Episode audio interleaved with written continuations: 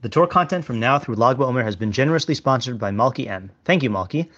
June is less than a month away, which means that I'll soon be transitioning into summer writing mode, with more Substack articles and fewer recorded shiurim. The bulk of these articles will remain free. However, if you would like to support my Torah and gain access to additional spicy written content, consider becoming a paid subscriber by going to rabbischneeweiss.substack.com and signing up today. Hello, I'm Rabbi Matt Schneeweiss, and this is the audio version of the two-page article I wrote and published on my Substack, rabbischneeweiss.substack.com, and on my blog, kolhaseridim.blogspot.com, on December 30th, 2022, and the article is entitled An Etymological Drush from Rav Hirsch on Jewish versus Pagan Priests. And I'm just going to read the little uh, teaser heading here that I wrote for the Substack article. This is a two-page article, as opposed to a one-page article, on last week's Parsha, Miketz, as opposed to Vayigash, but when I saw this comment from Rav Hirsch, I simply needed to write a piece about it, and this is what I ended up writing. So without further ado, an etymological drush from Rav Hirsch on Jewish versus pagan priests. There are two types of linguistic analysis of the Hebrew language found in Torah commentaries. The first type takes into consideration all available data as the basis for its conclusions and follows the evidence wherever it may lead. This approach may be described as scientific, evidence based, or academic. The second type of analysis avowedly does not factor in all the data, but is guided by a particular set of assumptions, philosophical beliefs, and rhetorical objectives. This approach may be described as poetic, imaginative, or homiletical. The first type of analysis is bottom up, whereas the second is top down. The first is a necessity for pshat, whereas the second is a valuable tool in the arsenal of drash. Shadal, Samuel David Luzzatto, who lived from 1800 to 1865, exemplifies the scientific approach, as Daniel Klein writes in his preface to Shadal on Genesis. Quote from page 22.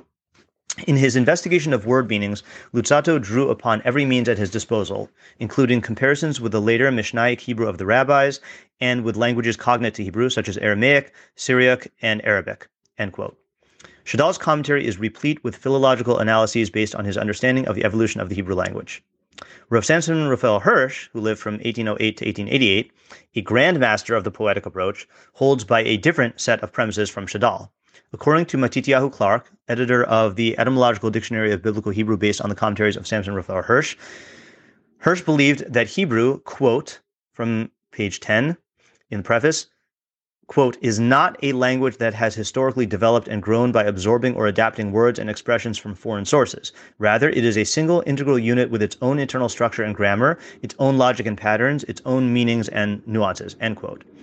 Hirsch, quote, states repeatedly that one should not look to foreign languages to find meanings of words in the Torah, end quote, believing that, quote, the Hebrew language, sorry, believing instead that, quote, the Hebrew language is self-contained, end quote. That was from page 10, 11 in the preface. Thus, quote from page 293, in his analysis, Hirsch makes no use of or references to other languages of the ancient Near East, end quote. Instead, basing his conclusions on his idiosyncratic theory of three-letter roots. Although there are hundreds of examples which illustrate the differences between these two approaches, the main reason I wrote this article is to showcase a single excerpt of Rav Hirsch's commentary in Parshas Miketz. Yosef is overcome with emotion upon seeing his younger brother Binyamin.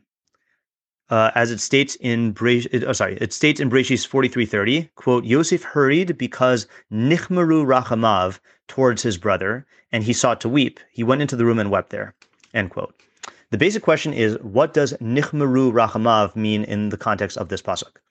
A second question arises from the more common use of this three-letter root in the word komer, which is universally understood to mean pagan priests, as in 2 Malachim 23.5, quote, Yoshiyahu also dismissed the Komrim, end quote. And in Hosea 10.5, quote, for its people will mourn over it as well as its Komrim, end quote. And in Sfanya 1.4, quote, I will cut off from this place any remnant of the Baal and the memory of the ministers with the Komrim, end quote. The second question is, what, if anything, is the relationship between the expression nichmaru rachamav and the word komer? Shadal's Italian translation of the Pasuk in Miketz, rendered into English by Daniel Klein, reads as follows, quote, And immediately Joseph, pity having been kindled in him towards his brother, and wanting to weep, entered into the room and wept there, end quote. Shadal elaborates on his reasoning in his commentary, quote, kindled, nichmeru, means became hot and burning, as in Echa 5.10, our skin is hot, nichmeru like an oven. In Rosenmuller's opinion, and before him the Alexandrian translation, the original meaning of rachamim, here translated as pity, was bowels, just as the singular form rechem means womb. End quote. Shadal is not the first one to translate nichmeru as hot and burning. Ibn Ezra, Avraham ben HaRambam, Ralbag, and others took the same approach, many of them citing the same pasuk from Eicha. As for our second question, we, or at least I, don't have access to Shadal's commentary on any of the three instances of the word komer cited above. We do, however, have the commentary Ho'il Moshe by Rabbi Moshe Yitzchak Ashkenazi, or Moise Tedeschi, who lived from 1829 to 1898, one of Shadal's informal students, who employs a similar evidence-based linguistic approach to that of his teacher. Quote, Hakomrim, according to Heinrich Wilhelm Gesenius, 1786 to 1842, in his lexicon, its meaning, meaning the meaning of uh, Komrim, is those who burn incense. If so, one must assume that the letters Gimel, Yud, Chaf, Kuf were transposed, and its origin is Aramaic or Syriac. Gachale Eish, fiery coals, is translated as Gumrin de Ishia, and the priests raise up smoke with fiery coals on the firepan. Accordingly, they are superior in rank to priests whose forms of service are not as significant. End quote. Thus far, the scientific approach of Shadal. Rav Hirsch's poetic approach stands in stark contrast.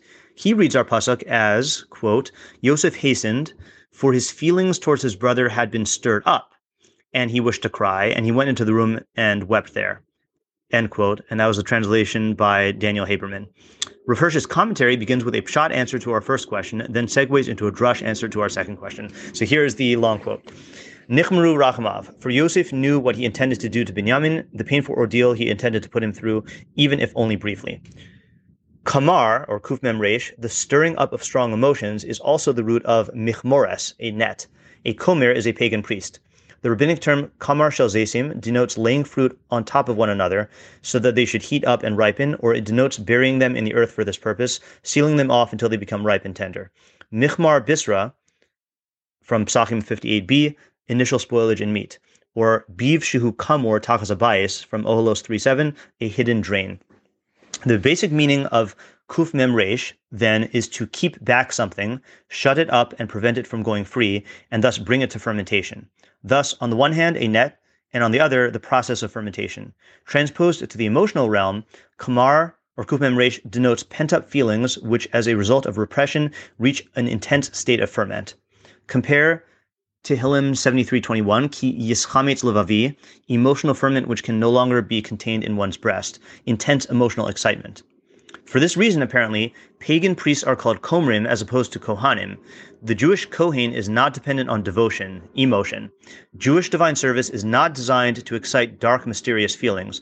The Jewish sanctuary, uh, sanctuary appeals primarily to the intellect. Hispalel, means to rectify one's judgment and to make clear to oneself one's relationship to things in general, one's duties. Feelings are very cheap. One can weep copiously before God in prayer and then get up and be no better than one was before. The Komer counts on exciting the emotions. The Kohen, however, has to be keen with himself and mechin, provide others with firm direction and a firm basis. Heathenism works on the emotions and thereby shackles the intellect. The emotions, however, are like a clock mechanism without hands, restless movement that knows not whence or whither, which can be exploited for any purpose. The Komer fans the flames of hell and arouses fanaticism. He celebrates his triumph when nichmeru me'ayim, when the innards of the believers reach a t- point of total ferment. End quote from Rav Hirsch. This is a beautiful example of what I call etymological drush. Rav Hirsch uses the Hebrew language to expound on a core idea about Judaism. The fact that his analysis of the root Chaf Mem Resh may or may not be scientifically accurate by the standards of modern philology is immaterial. This is the way of Drush. Fortunately, we are not forced to choose between the approaches of Shadal and Rav Hirsch, just as we need not commit ourselves exclusively to either Pshat or Drush. Rabbi David Fohrman once likened the interrelationship between Pshat and Drush to that of melody and harmony. Both play different roles the parameters of which must be understood to be effectively used, but together they result in beautiful music. If you've gained from what you've learned here today, please consider contributing to my Patreon at www.patreon.com slash Rabbi Weiss. Alternatively, if you would like to make a direct contribution to the Rabbi Weiss Torah Content Fund, my Venmo is at matt-schneeweiss, and my Zelle slash Chase QuickPay and PayPal are mattschneeweiss at gmail.com. Even a small contribution goes a long way to covering the cost of my podcast and will provide me with the financial freedom to produce even more Torah content for you. If you would like to sponsor an article, shiur, or podcast episode, or if you are interested in enlisting my services as a teacher or tutor, you can reach me at rabbischneeweiss at gmail.com. Thank you to my listeners for listening. Thank you to my readers for reading. And thank you to my supporters for supporting my efforts to make Torah ideas available and accessible to everyone.